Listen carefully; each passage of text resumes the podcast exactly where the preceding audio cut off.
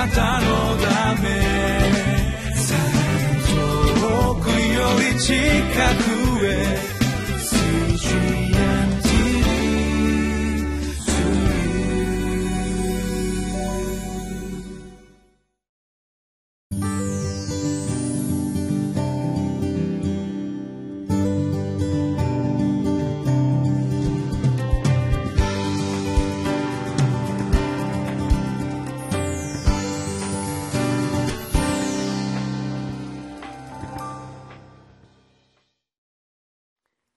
こんにちは。インマヌエル堺キリスト教会の津田聡樹と申します。え今日は6月2日であります。大阪で20年目になりますけれどもそもそもは横浜で私は育ちました。で記憶が正しければ今日6月2日は横浜港の開港記念日港の日でした、えー、横浜市の小学校中学校は皆休日になるのでえー、今でも楽しく覚えています。でその横浜の港の開港ということは長く続いた鎖国政策を終わらせる大きな出来事でありました。アメリカから、えー、迫られる形で仕方なく開いた、え、港かもしれませんけれどもそれが世界に日本の窓口を大きく開くきっかけとなった大変な出来事だったということは当時の人たちはそれほどは感じていなかったかもしれません。私たちも罪を悔い改めてイエス様の十字架にすがり罪許されて神の子供とされたという時にそれがどれほど大きな意味のあるかということはその時にはまだよくは分かっていなかったかもしれません。全能の神様に祈ることができるという大きな世界につながる窓口が開いたということ。こんな大きなことは人生で他にないことです。そんな素晴らしいお祈りの世界というものがあるのですからこれを使わずに放っておく手はありません。今日のテーマはこの祈りにつながることですが主の恵みの御手にすがり祈って備えましょうということです。それでは今日の御言葉を読みましょう。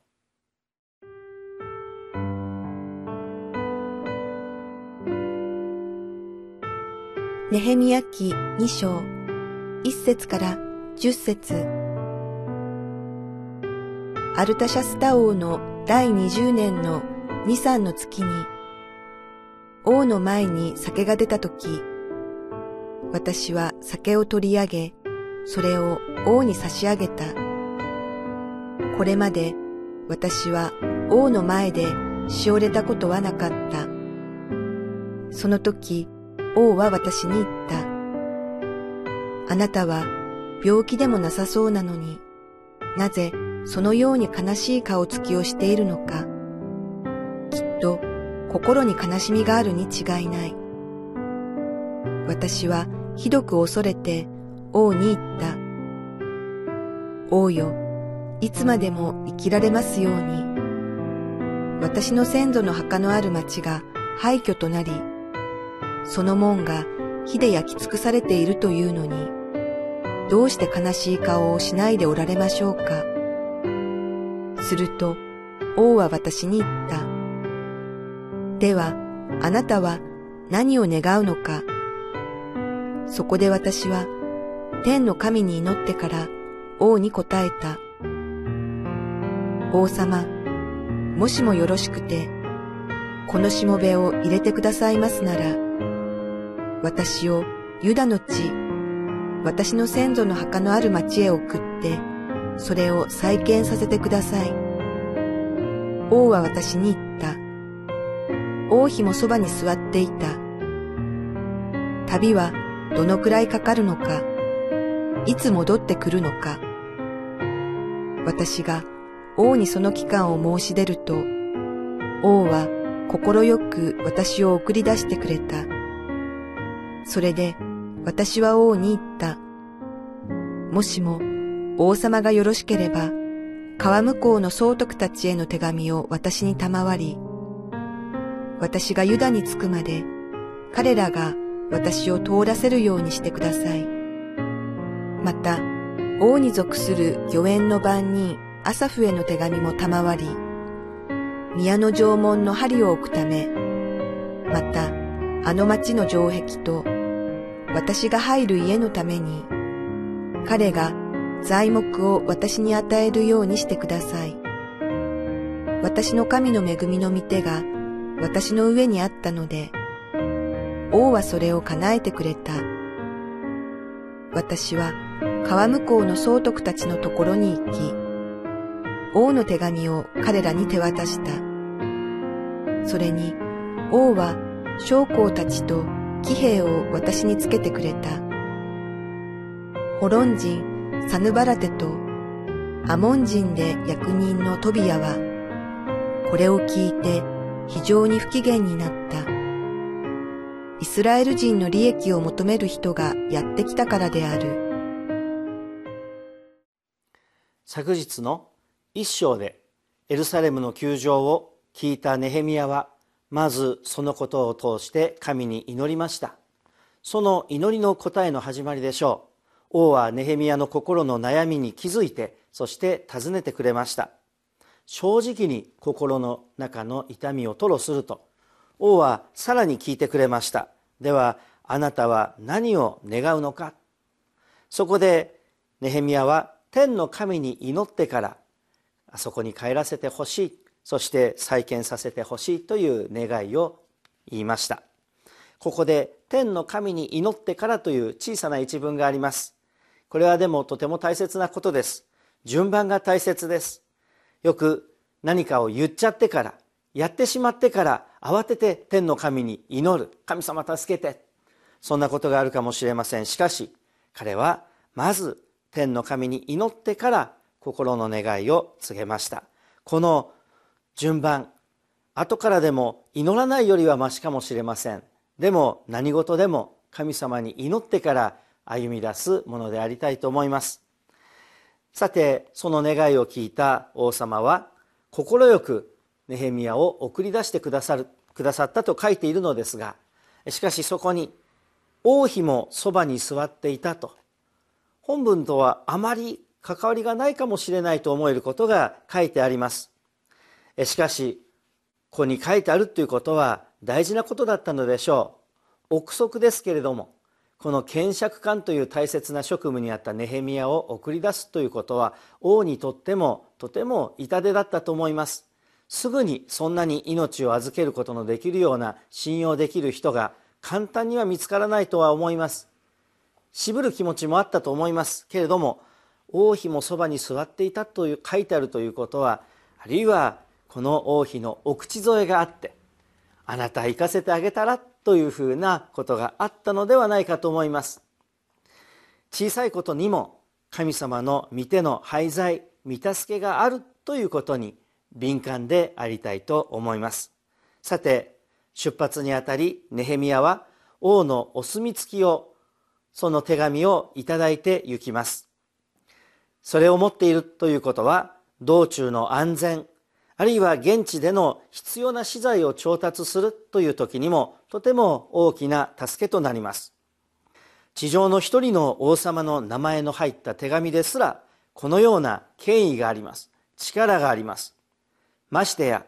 全地の王であられる神の御一人子イエス様のお名前にはどれほどの力があるかということをもう一度考え直してみましょう。このイエス様の皆以外に私たちが救われる方法は与えられていないと人の働きで弟子は宣言します。この皆を血潮によってあがなわれた救われた者たちはいただいているのです。この皆によって生きるのです。クリスチャンという言葉はキリストにある人キリストの人という意味です。ですからクリスチャンクリスチャンと簡単に洗礼を受けたことがあるよ。教会に行っているよというようなことではなくもっと大事な意味この御言葉を託された神様の見業に従う者神様の皆に従って生きる者神様の身胸に従って生きる人だということを証しし続けなければならないのです。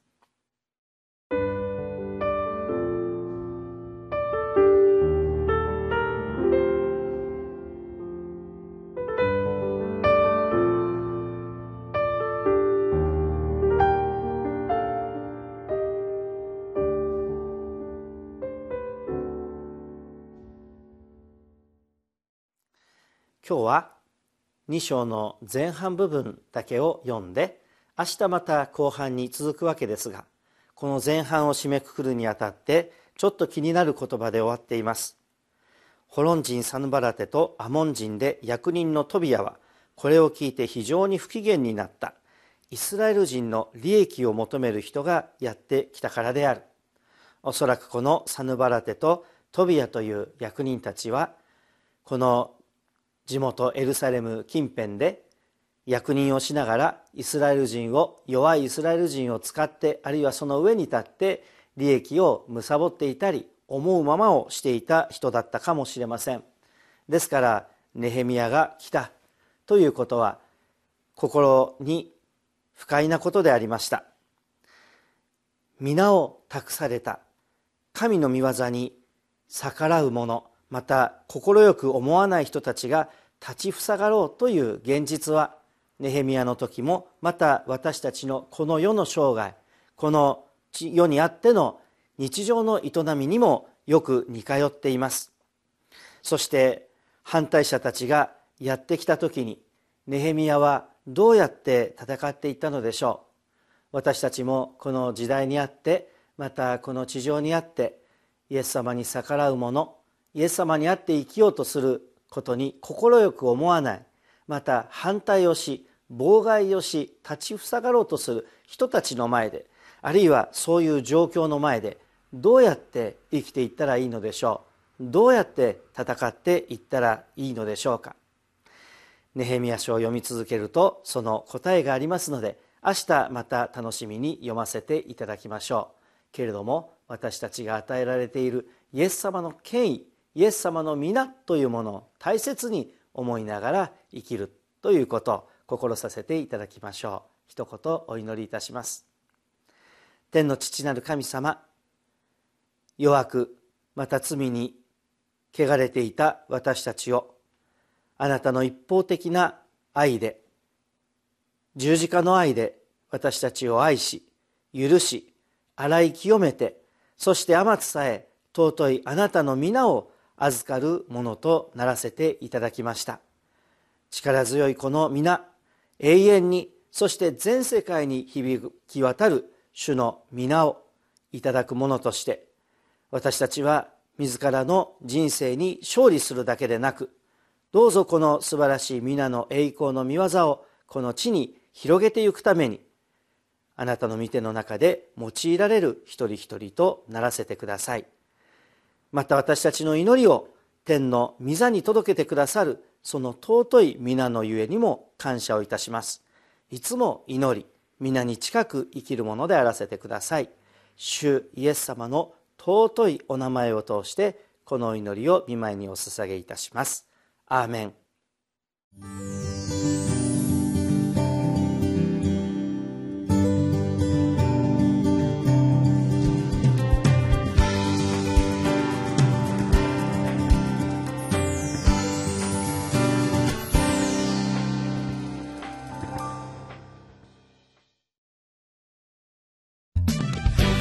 な